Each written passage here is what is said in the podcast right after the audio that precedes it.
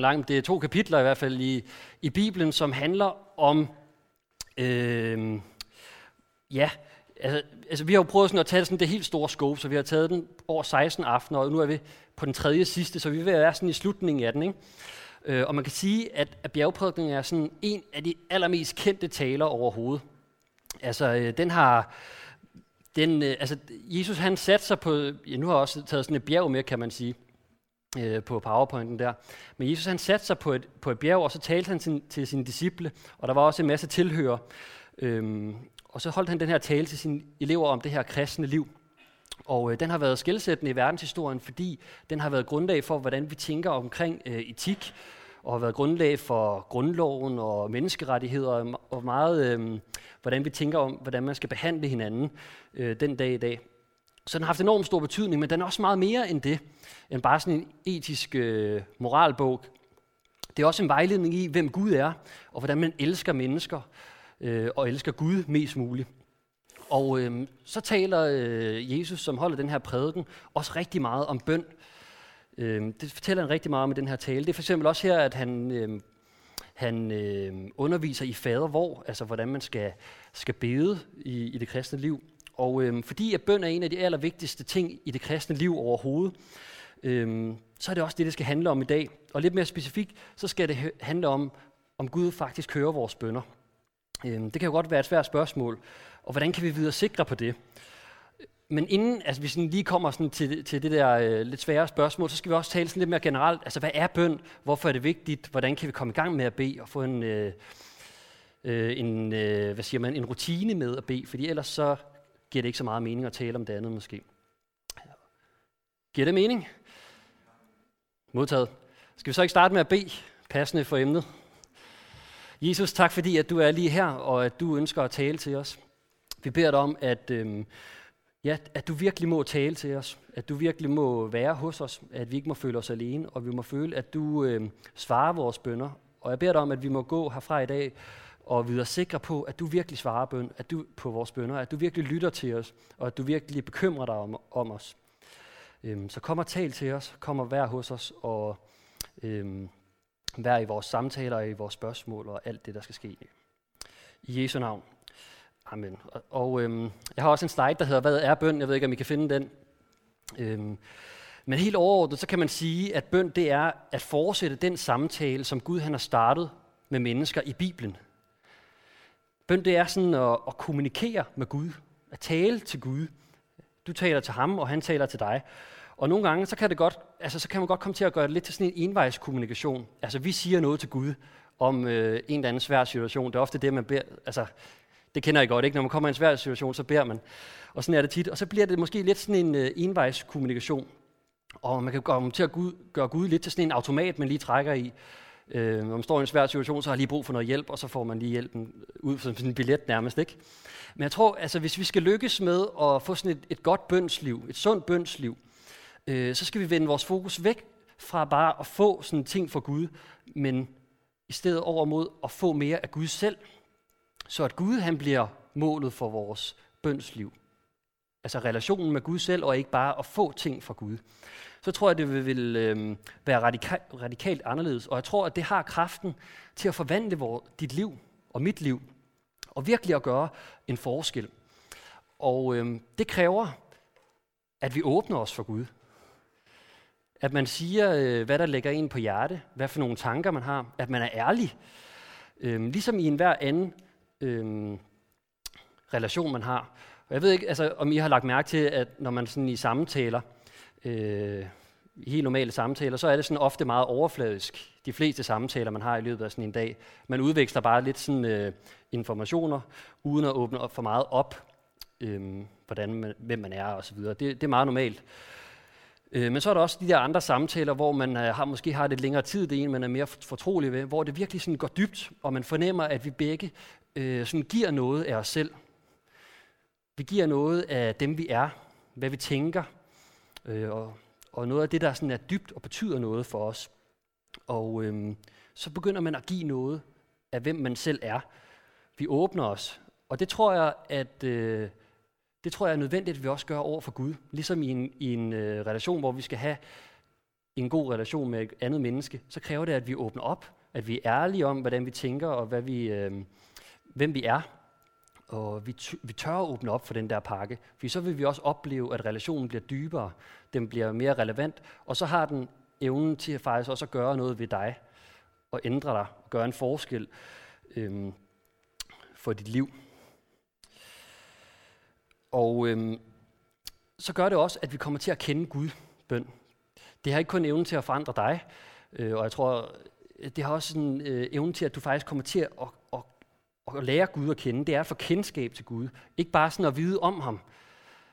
Du kan du læse om i en bog, eller du kan høre om på nettet, eller i en samtale, eller hvor du kan få viden om Gud. Men bøn det er at få et kendskab til Gud, et, en, en relation, hvor at du får kendskab til ham og lærer ham at kende. Og når det sker, så når du lærer Gud at kende, så tror jeg også, at du vil lære dig selv bedre at kende. Og jeg tror, at bøn det vil forandre dem, som er omkring dig. Dem, du beder for. Øhm, og bøn det vil hjælpe dig til at holde ud og vide, at du ikke er alene. Og bøn det har også øh, kraft til sådan at forandre ting omkring dig, situationer og omstændigheder, du er i. Og bøn det kan også blive et tilflugtssted for dig. Hvis du har det svært, så kan du komme til Gud, som du er i bøn. Og bøn det vil også øh, forandre dig, og det vil skabe en relation mellem dig og Gud selv. Og bøn det har virkelig potentiale til at gøre en forskel i vores liv. Så jeg tror, øh, at det er helt vildt vigtigt, øh, at man lærer det. Men alligevel, så når man sætter sig ned og lukker øjnene og folder hænderne, eller hvordan I nu beder, så kan man godt øh, komme til at stille sig selv spørgsmålet, hvorfor er det nu lige, det er så vigtigt altså at bede? Fordi det kan godt være svært, ikke? Altså så går der et minut, så tænker man på et eller andet random. Sådan er det ofte ikke. Øh, så hvorfor er det lige, det er så vigtigt? Og så hvis vi prøver at tage den øh, næste slide, øh, nemlig bøndens nødvendighed. Hvorfor er det så nødvendigt med bøn? Og der har jeg på et tidspunkt hørt en sige, at øh, bøn det er den troendes åndedræt. Bøn er den troendes åndedræt. Øh, og det beskriver jo meget godt ånd, eller bøndens nødvendighed, fordi øh, uden åndedræt, så dør man. Det, øh, det er klart, det er absolut nødvendigt, at vi trækker vejret for at overleve. Og det er det også for den troende, der skal overleve i troen med Gud. Det kræver, at vi kommunikerer med Gud. Ellers så uddør øh, relationen. Og det, det er fuldstændig sammenligneligt med, med en relation med et hvert andet menneske. Altså for uden kommunikation, så dør relationen. Er det ikke rigtigt? Altså for, for eksempel, hvis jeg ikke snakker med Maria i en hel uge, eller bare en dag, så dør vores relation. Måske dør jeg også, fordi hun, øh, hun bliver sur, ikke? Slår mig ihjel. Det kunne hun godt finde på. Nej, det gas. Men altså, om ikke andet, så vil det i hvert fald skade vores relation, hvis vi ikke kommunikerer. Det er klart ikke. Og øhm, det tror jeg på, på mange måder er sammenligneligt med Gud. Øh, hvis du vil kende ham, hvis du vil have en levende relation med ham, og ledes af ham, fyldes af ham, af hans kærlighed, hans glæde, af hans fred, øh, så kræver det, at vi har en relation med ham. Øh, og det er helt centralt og nødvendigt, og vi må forstå øh, nødvendigheden i at bede. Og så er det tid til det første spørgsmål, og det er den næste slide her. Øh, og det er bare, at du skal snakke med din sidemand om de her to ting, vi lige har snakket om. Øh, hvad er bøn egentlig? Det kan også være, hvad er bøn for dig? Øh, og hvorfor er det vigtigt? Brug lige øh, 3-4 minutter sådan på at snakke om det med hinanden. Ja. Godt, at snakken løber.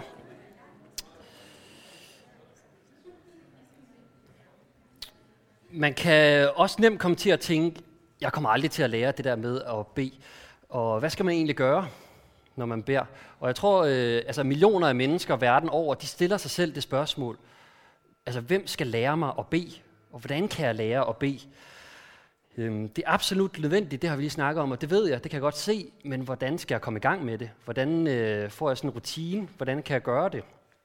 Så det bliver en del af min hverdag og kommer til at betyde noget for mit liv og forandre mig og alt det her, vi har snakket om. Og øh, jeg tror ikke, der er sådan en måde at, at gøre det på. Jeg tror også, der er noget subjektivt i det. Du skal finde den måde, der fungerer for dig, hvor du kan koncentrere dig, hvor du kan være stille og komme til ro og være sammen med Gud. Der, hvor du kan finde ind til Gud. Og jeg har hørt om mange, der gør det på mange forskellige måder. Det kan være, at du skal den helt klassiske frem med at sidde med lukkede øjne og foldede hænder. Eller du kan tale med Gud højt derhjemme på dit værelse. Eller du kan gøre det i tankerne i bussen. Man behøver ikke engang at sige det, noget med sine ord jo. Eller du kan gøre det, mens du smører madpakke. Du kan sige, man kan også gøre det på mange måder. Altså, man kan sige tak til Gud, man kan stille spørgsmål, du kan bekende din synd, du kan be, øh, hvad hedder det, bede for andre mennesker, du kan bede for en, der er syg, og bede om helbredelse. Og øh, det er næsten kun fantasien, der sætter grænser ikke, for, hvordan du kan bede. Det vigtige er bare, at vi finder den måde, som faktisk fungerer på os, eller for os. Og det, det kræver nok lidt, at man øh, tør eksperimentere lidt med det, øh, og hoppe ud i det, og så se, hvad der fungerer for en. Det er i hvert fald min egen oplevelse, at jeg bliver nødt til at hoppe ud i det, og så se, hvad der fungerer. Og så også se, hvad der ikke fungerer. Det er der mange ting, der ikke gør, for mig i hvert fald. Øh, men så find ind til, øh, hvordan man kan bede. Jeg tror, det centrale er bare, at man faktisk tror på, at Gud rent faktisk er der, øh, og han lytter, og han taler, øh, og at du taler til ham med ord eller tanker. At du kommunikerer med Jesus. At du kommunikerer til Gud. Det tror jeg, det er sådan helt centralt i bøn. Øhm, og det kan være svært at vide, hvordan man skal gøre. Det er også en af grundene til, at vi i dagligstuen for eksempel bruger tid på at bede sammen. Øh, hver gang øh, efter prædikenen, så plejer vi altid at have sådan en tid, hvor vi beder sammen med vores sidemarker. Og det øh, er faktisk også for at lære det her med at bede, fordi det kan være vildt svært. Øh, så øver vi os med hinanden, prøver at sætte ord på, øh, på en bøn til Gud for, for en anden person, eller du kan også bede for dig selv. Øh, og det er fordi, at det er en virkelig god måde at lære det på. Så det håber jeg også, I er med på øh, senere her. Men altså, hvordan kan det blive en del af hverdagen, det her med at bede? Øh, det, det spørgsmål, det har jeg i hvert fald stillet mig selv sådan rigtig meget, og især sådan, øh, lidt på det sidste, øh, fordi jeg er dårlig til at bede, synes jeg. Øh, så, for, så jeg er begyndt sådan at, at have lavet sådan en ny praksis omkring bøn for mig selv, sådan for at øh, blive bedre til at bede, eller for at hjælpe mig selv fordi jeg har virkelig lysten til at lære Gud bedre at kende, og har lyst til, at han bliver en større del af mit liv, og min hverdag og mine tanker. Men øh, det er svært, hvis man kun kan koncentrere sig i et minut om at bede, for eksempel. Jeg ved ikke, kan I huske, at Kristen han var her for nogle, øh, nogle gange siden, han sagde, at der var sådan en amerikansk undersøgelse, der viste, at øh, en gennemsnitsamerikaner bad to minutter om dagen, og en præst bad tre minutter om dagen. Og det synes jeg ikke er særlig meget, hvis man i hvert fald hævder, at Gud er sådan det vigtigste i ens liv. Øhm, så, så jeg besluttede mig for, at jeg, jeg vil altså gerne bede øh, lidt mere. Jeg vil gerne øh, have, at Gud han bliver en større del af mit liv og min hverdag. Så jeg, så jeg har lavet sådan en ny rutine øh, og prøvet noget nyt af. Jeg har prøvet mange andre metoder, som ikke virkede, og så prøvede jeg sådan af, hvor jeg øh, skriver mine bønder ned på, en tele- på min telefon. Øh, fordi hvis jeg bare sætter mig ned og kigger ud i luften, så, du ved, så går der bare et minut, så tænker jeg sådan, åh, hvad spiller jeg Barcelona og Real Madrid i aften og Messi, og så kører det bare derud af, ikke? Og så, nå okay, det handler, ja, selvfølgelig. Og, altså, så, hvis jeg har den der telefon, så kan jeg ligesom øh, fastholde mine tanker, og kan bedre være sammen med Gud faktisk. Det hjælper mig med at koncentrere mig. Øhm, så jeg prøver, jeg prøver at bruge sådan en halv time hver dag på at, at skrive bønder ned til Gud om morgenen. Og øhm, det kan I jo lade inspirere af, men I kan også bare prøve en af alle de andre metoder, der er. Fordi det er vigtigt at få sådan en rutine omkring øh, at bede, fordi det virkelig kan gøre en øh, forskel i forhold til vores relation til Gud, men også i forhold til os selv. Det har, bøn har virkelig evnen til både at lære dig selv at kende, men også at gøre en forskel i dit liv omkring dig, men også øh, for dit eget liv og de omstændigheder, du står i. Ja, så du skal finde din måde, du skal finde din rutine øh, ind i bøndens liv, ind i bøndens vej, og øh, det er også det, det næste spørgsmål lige handler om. Altså, hvad kan du gøre mere for at bede regelmæssigt, og kunne du overveje at få en fast rutine, og hvordan det skulle se ud? Eller skal det se ud? Prøv at snakke, det øh, med, snak om det med jeres sidemarker.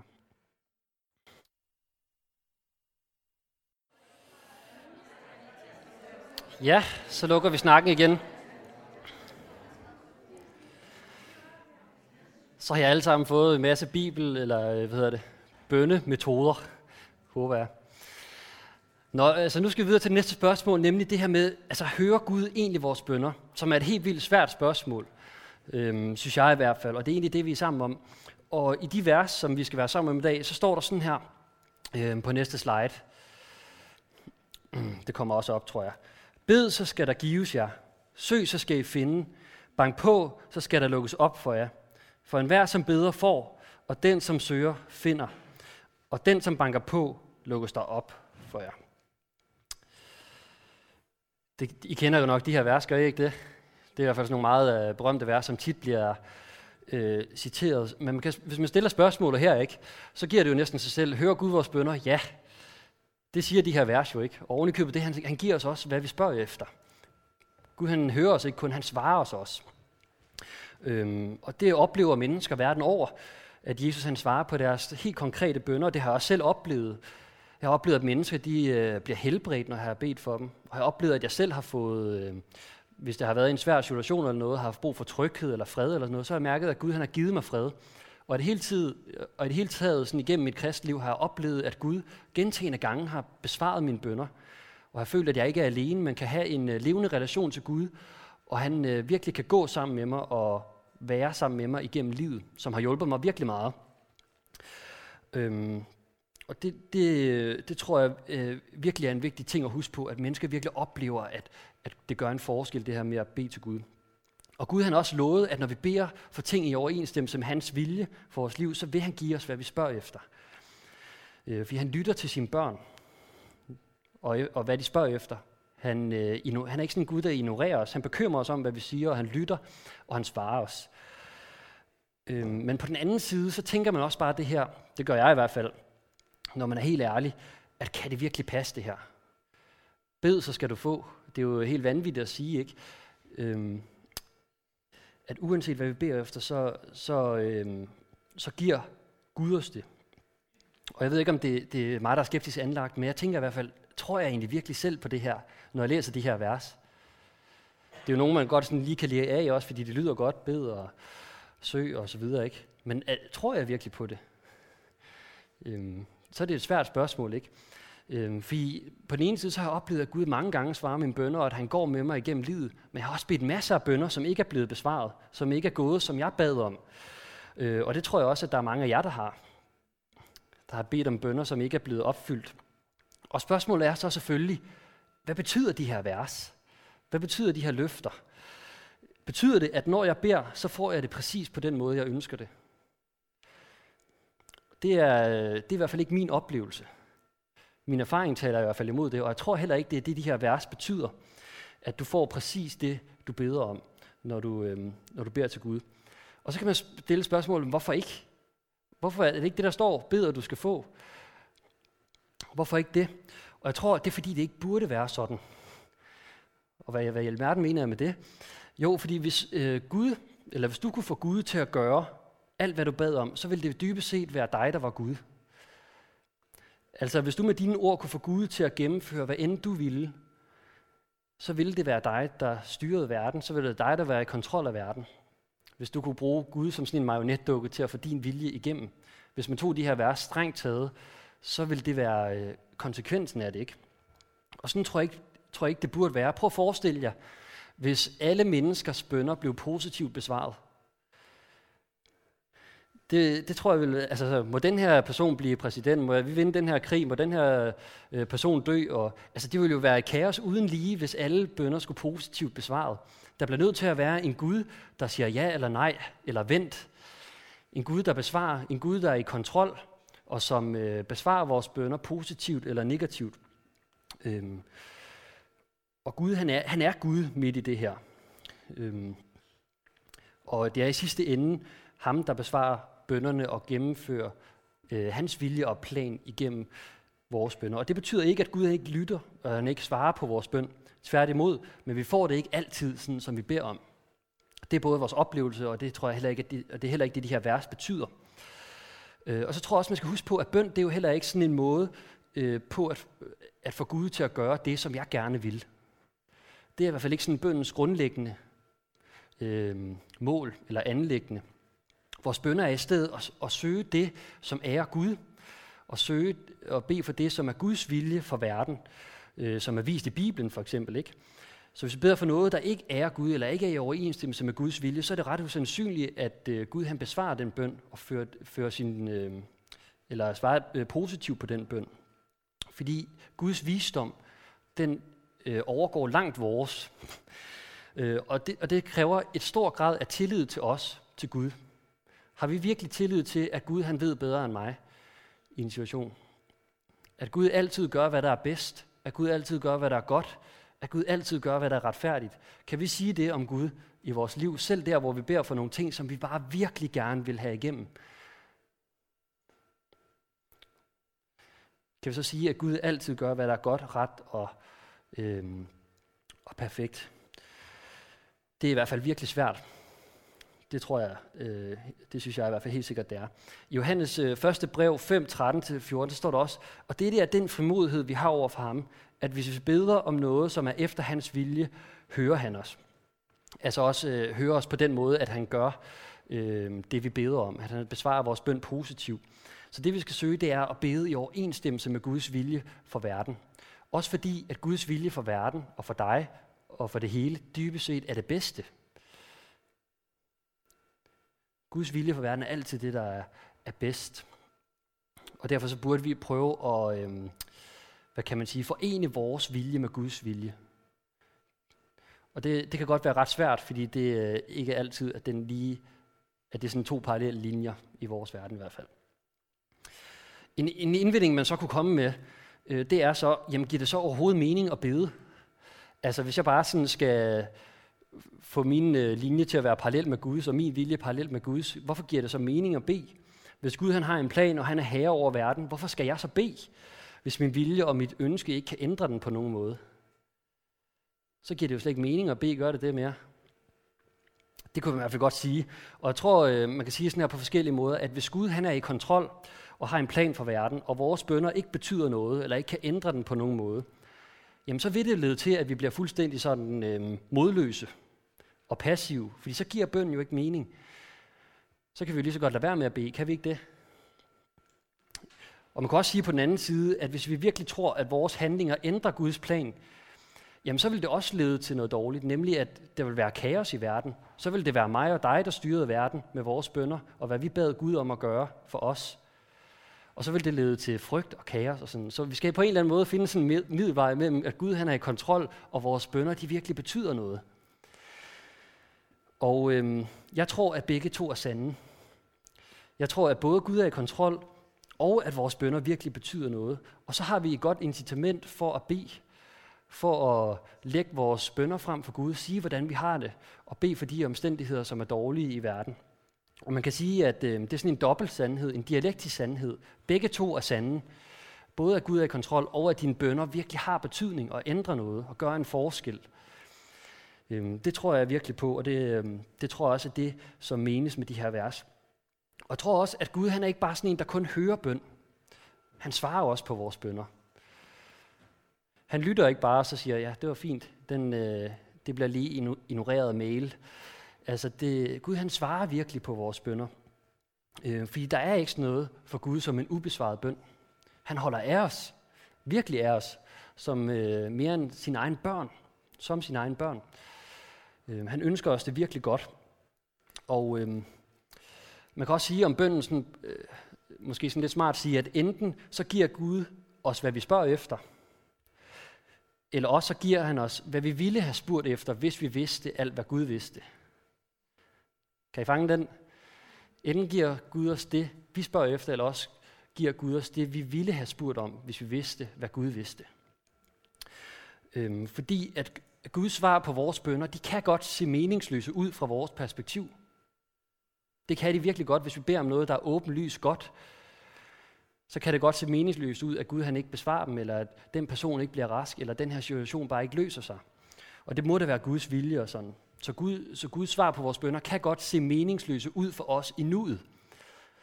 Men retrospektivt, eller sådan, når man kigger tilbage på det, og kommer længere hen, så kan man nogle gange se, at Gud han havde en mening med det, at Gud han havde et formål. Når man kigger tilbage, så kan man se mønstret lige pludselig. Og det, det tillader Gud os nogle gange at se. Øhm, og, og det er også øh, i Bibelen, så er, der, så er det sådan en gennemgående tematik, at Gud han vender det, der til synlædende er ondt, til det gode. Det, som vi til synlædende tænker er ondt, det vender Gud til det gode. Og vi beder mod det her til synlædende under og tænker, hvorfor gør Gud ikke noget? Og så, så når vi kigger tilbage, så kan vi se, at han pludselig har vendt det til det gode. Øhm, tænk for, for eksempel på Jesus, da han bliver korsfæstet. Til synlædende, så ser det ondt ud, men Gud han vender det til det gode. Han beder endda øh, i Gethsemane have, Gethsemane have, Fader, lad den her kop gå mig forbi, hvis det er din vilje. Og Gud han forlader ham der, men Gud han vender det også til det gode, da han opstår igen. Det havde vi ikke forudset. Eller tænk på Josef, Ham, der er i Ægypten, og øh, han bliver solgt af sine brødre og kastet ned i en brønd og kommer i fangehul i Ægypten i mange år. Han må også have bedt til Gud. Gud, led mig ud af det her fængsel. Det kan ikke passe det her. Og hvad gør Gud? Han vender det til det gode, sådan at han bliver næstkommanderende i hele Ægypten og ender med at kunne brødføde sin egen familie og hele Israel, hans folk, sådan så at øh, de kan få mad midt i hungersnød. Så vender Gud det til det gode. Eller tænk på øh, Maria og Martha. De, øh, øh, de bad Jesus om at helbrede deres døende bror, Lazarus. Men Jesus, han, øh, han hørte i hvert fald ikke deres bøn, så Lazarus han døde. Og så tænker man bare, hvorfor det Gud? Hvorfor skal Lazarus dø, ham som vi elsker, ham som er sådan en god mand? Hvorfor skulle han dø, og hvorfor sagde Gud nej til det? Og så kan man retrospektivt se, fordi Gud han havde en større plan, og senere så lod han ham opstå, og øh, mange af dem, som så det her mirakel, kom til tro på Gud. Så nogle gange så, så tillader Gud os at se mønstret, at det, der til synlædende var ondt, det kan vendes til det gode. Sådan, en, sådan er Gud. Han har kraft til at vende det umulige til det gode.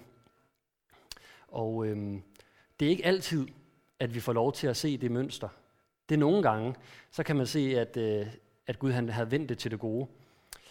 Det er ikke altid, man får lov til at se det. Nogle gange, så kan det bare se meningsløst ud. Og så kalder det virkelig på vores tillid. Så kalder det virkelig på, at vi kigger på de her historier i Bibelen og siger, kender jeg Gud som en god Gud? Kan jeg stole på, at lige nu, hvor jeg ikke kan se, at det ser godt ud, og hvor det virkelig er meningsløst, og det ser håbløst ud, kan jeg så stole på, at Gud han er god, og han gør det, der er godt, og han gør det, der er bedre, end hvad jeg tænker. Det tror jeg, det er det, der er, der er troens udfordring for os i det her med ubesvarede bønder. Det er, at vi tør have tillid til Gud mere end os. Og jeg tror, at øh, modtage et nej på en bøn, det er måske det sværeste at modtage overhovedet. Ikke? Øhm, især når det, synes, når det er sådan en situation, når, når det virkelig er meningsløst. Men så er det virkelig vigtigt at huske på det her med, at Gud han er alvidende, og han kender øh, hele historiens tidslinje. Han kender et hvert udfald af et hvert valg i enhver situation, øh, og det gør vi bare ikke. Han ser det hele billede, og vi ser kun billedet delvist, og det gør, at vi nogle gange ikke ser øh, det store perspektiv. Vi kan ikke se den røde tråd, men det kan Gud, og det må vi have tillid til, at han gør, selvom vi ikke kan se det. Øh, ordsprogenes bog, en bog i Bibelen i det gamle testamente, det siger, også, det siger det på den her måde. Øh, stol på Herren af hele dit hjerte, og støt dig ikke til din egen indsigt. Det synes jeg er en god sætning at have med, og det står i ordsprogenes bog 3.5. Stol på Herren af hele dit hjerte, og støt dig ikke til din egen indsigt. For hvis vi kan gøre det, så kan vi møde håbløsheden med mod, med håb, og meningsløsheden med mening, fordi vi stoler på, at Gud er en Gud, som kan vende til det gode, at han har, han har kontrol over det. Han har styr på det, selvom det ser håbløst ud. Og øhm, det lærer os også i høj grad at være ydmyge. Det lærer os i høj grad at have tillid til Gud. Øh, at Gud han ved bedre end os. At stole på Guds plan altid er bedst. Guds plan altid er bedst. Selvom det kan se uforståeligt ud fra vores øh, begrænsede synsvinkel, så vil det give mening, øh, når en dag, når vi skal være sammen med Gud og se det fra Guds perspektiv, når vi skal være i himlen sammen med ham, så vil vi kunne se alt sammen på den her måde, hvor vi kan se retrospektivt og sige, nå ja, derfor gav det mening, at Jesus han døde. Derfor gav det mening, at Josef han kom i fangehul i Ægypten. Derfor gav det mening, at Lazarus han kom lov til, fik lov til at dø. Sådan kommer vi til at kunne se på alle de situationer, tror jeg på, en dag, når øh, vi kommer til at være sammen med Gud. Så vil vi se den røde tråd, og vi vil se mønstret om, hvordan Gud han har handlet på en god måde, på en retfærdig måde og på en perfekt måde igennem verden. Og øh, det kalder virkelig på tillid til Gud. Så spørgsmålet er, tør vi at have den tillid til Gud? Tør vi at stole på, at Gud han virkelig ved så godt, og han gør det, der er godt? Det kan være en stor udfordring i hvert fald. Øhm, især når man beder sådan noget, for noget, der er åbenlyst øhm, ser ud til at være en god idé. For eksempel, at din, dit familiemedlem øhm, må blive helbredt, eller en af dine kære dør, på trods af, at du har bedt om forbøn. Så kan det virkelig, virkelig være svært, øh, også bare sådan i det hele taget at få mod til at skulle bede igen. Hvordan skal jeg få mod til at bede igen, når sådan nogle her ting de bliver tilladt at ske? Og hvordan kan jeg virkelig tro på, at Gud han hører og besvarer mine bønder. Hvis han afviser så desperate og så hjertefølte ting som det, øh, og de ikke bliver besvaret. Og øh, hvis vi tager næste slide, så tror jeg, at, øh, at vi kan vide, at Gud han svarer os, når vi kalder, fordi han på en dag i historien ikke svarede Jesus, da han kaldte. Fordi, øh, som jeg lige kort nævnte der, så øh, bad Jesus i Gethsemane have, lige inden han skulle korsfæstes. Så bad han sådan her, min fader, hvis det er muligt, så lad dette bære gå mig forbi. Og med bære, så mente han det her lidelsens bære. Det var sådan en øh, metafor, man brugte på den her måde øh, på det her tidspunkt. Fordi det her det var natten, inden han skulle korsfæstes. Øh, som skete bare et par timer senere. Men som bekendt, så blev hans bøn jo afvist. Øhm, og på selve korset, så råbte Jesus også, min Gud, min Gud, hvorfor har du forladt mig? Og Jesus, han var forladt. Og hvordan kan det være? Jesus, han var det perfekte menneske. Han tjente med Gud af hele sit hjerte, hele sin sjæl, hele sit sind og hele sin styrke. Han elskede sin næste som sig selv, og han udfyldte Guds lov til perfektion. Han fortjente at få sine bønder besvaret. Og han fik ikke sine bønder besvaret. Vi syndere til gengæld, vi mennesker, fortjener ikke, at vores bønder besvarer. Jesus han var det eneste menneske i historien, som fortjente, at alle hans bønder blev besvaret på grund af hans perfekte liv, på, på, trods af, på grund af hans lydighed. Og alligevel så blev han afvist. Og øh, hvorfor var det? Hvorfor skulle hans bønder, bøn blive afvist? Og svaret er selvfølgelig i evangeliet. Altså at Gud behandlede Jesus, som vi fortjente. Ved at Jesus han tog vores straf på sig. Og det betyder, at når vi tror på ham, så kan Gud behandle os, som Jesus fortjente. Vi fik, som Jesus fortjente, og han fik, som vi fortjente. Og vi har byttet plads med Jesus. Os, der ikke for, øh, fortjente at få hørt vores bønder, får hørt vores bønder. Ham, der fortjente at få hørt sine bønder, han får ikke hørt sin bøn. Fordi Jesus, han, øh, han byttede plads med os. Og mere specifikt, så kan man sige, at Jesus blev, Jesu øh, bønder blev givet den afvisning, øh, som vi havde fortjent, så at vores bønder kunne blive modtaget, de kunne blive hørt, og de kunne blive svaret, sådan som Jesus havde fortjent. Og det er derfor, at vi altid som kristne kan bede og have tillid til øh, at blive hørt af Gud og blive svaret. Ikke altid på den måde, som jeg havde tænkt, men altid på den bedste måde, og på Guds måde, og med Guds svar, og Guds plan og Guds vilje. Øhm, på den bedste måde og på den viseste måde. Og øhm, det skal vi lige snakke lidt om på det næste spørgsmål her, som er det sidste spørgsmål. Øhm, hvordan kan vi stole på, at Gud hører og svarer vores bønder? Værsgo.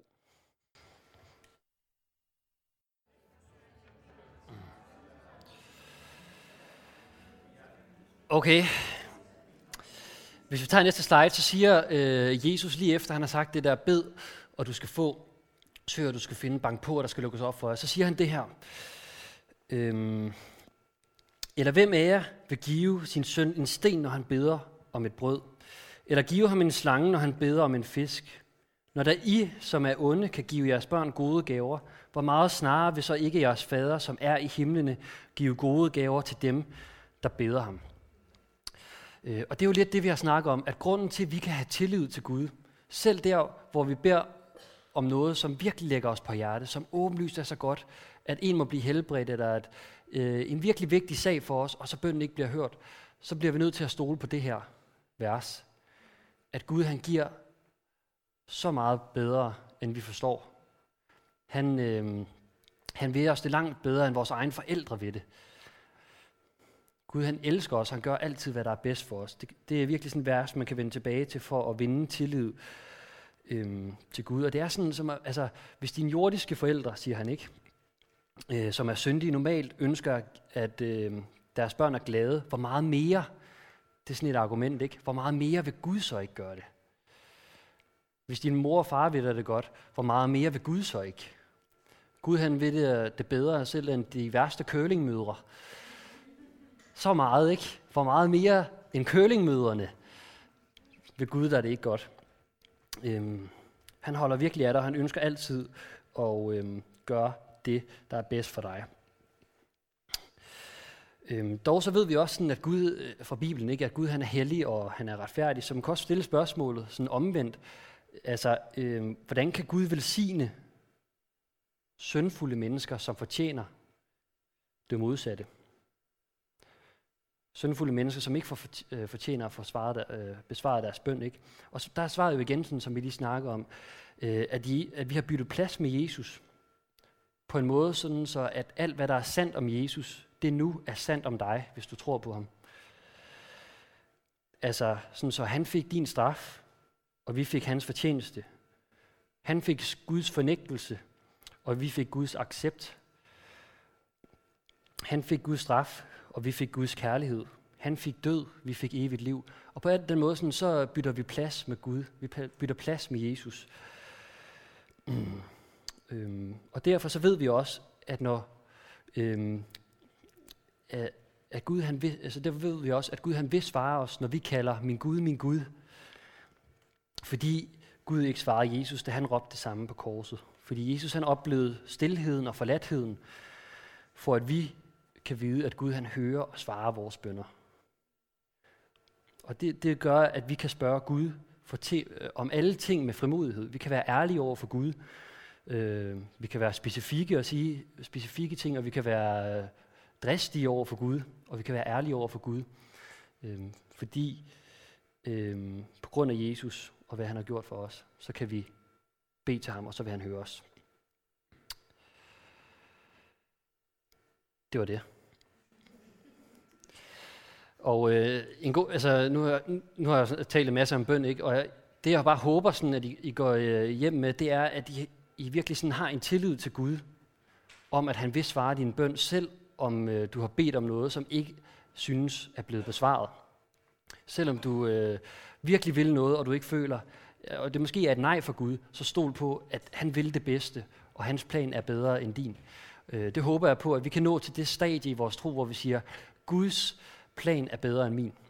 Øh, og det håber jeg bare sådan giver jer mere lyst til at bede, og I har lyst til at gå på den her øh, bøndens vandring og lære at bede og gøre det til en rutine og en del af jeres hverdag.